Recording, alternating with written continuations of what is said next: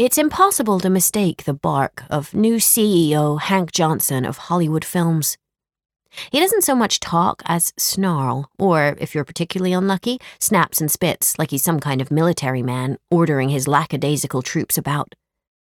My cubicle is on the other side of the foyer to his office, and I swear the floor vibrates in time with the less than politically correct recriminations he's been bellowing at staff since his arrival yesterday. I'm not going to lie. I'm quaking in my boots. Confrontation is not my thing, especially when I'm facing a six foot, bald headed sweary pants who doesn't seem to care that this sort of behavior went out in the naughties. We have rights, damn it, but I'm not going to be the one to tell him. This is Hollywood, aka Holly Weird, a universe unto itself. A year ago, I landed the perfect job as a book scout.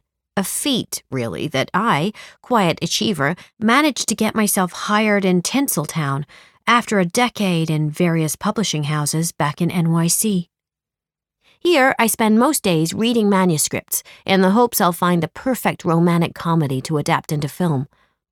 It's a bibliophile's dream, but, as always, it's the people peopling around me that take the shine off.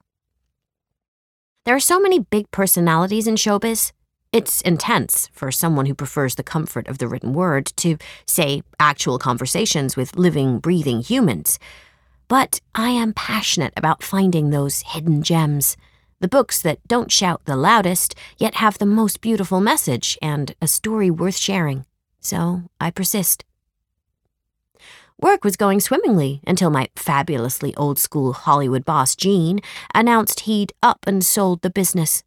Enter stage left, Hank. A potty mouthed pedant who spent his first day telling us all how useless we are and that big, devastating changes are coming our way. Yikes. For someone who suffers with anxiety and is socially awkward at the best of times, this kind of remonstrating has been enough to send me into a tailspin. My inner critic is already quite proficient at negative self talk, so he really doesn't need to admonish me further. Are we useless, though? Am I useless? This has been running in a loop in my mind since yesterday. It doesn't take much for me to sink into this kind of self doubt and get stuck there. The only thing that pulls me out of such funks is reading.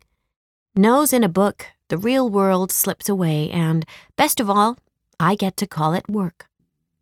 Eva! The internal walls shake at the same rate my hands do. Penelope, one of his personal assistants, pokes her head in my door, her expression fraught. Uh, that's you, Evie. He's calling you. Right. Of course, I knew it was me, but at times of high stress, I shut off and pretend to be invisible. I'm guessing this coping mechanism won't work with Hank Johnson. Penelope darts a worried glance over her shoulder as if Hank might pop up behind her. He wants to see you in his office like five minutes ago? Coming, coming. I shuffle my proposals together, not quite sure what to have at hand. Oh, don't worry about all that. Just hurry, Penelope says. I shuffle, half run, and try not to let fear show on my face. It doesn't help when everyone shoots me looks of abject pity. Do they know something I don't? I feel an overwhelming sense of impending doom, which might be my anxiety or a premonition of what's to come. Hard to tell. At the shiny double doors, I take a moment to compose myself. Tuck an always stray hair behind my ear, and Where the hell is she? Heart galloping, I knock. Sir, Mr. Johnson, it's me, Evie. Hi. Tentatively, I peek around the door. I don't have all day, Eva. Get in here and shut the door. A headache looms from all his thundering, but I duly enter and sit in the chair in front of his vast desk, clasping my shaky hands together so he doesn't clock my nervousness. Right, so, let me see here.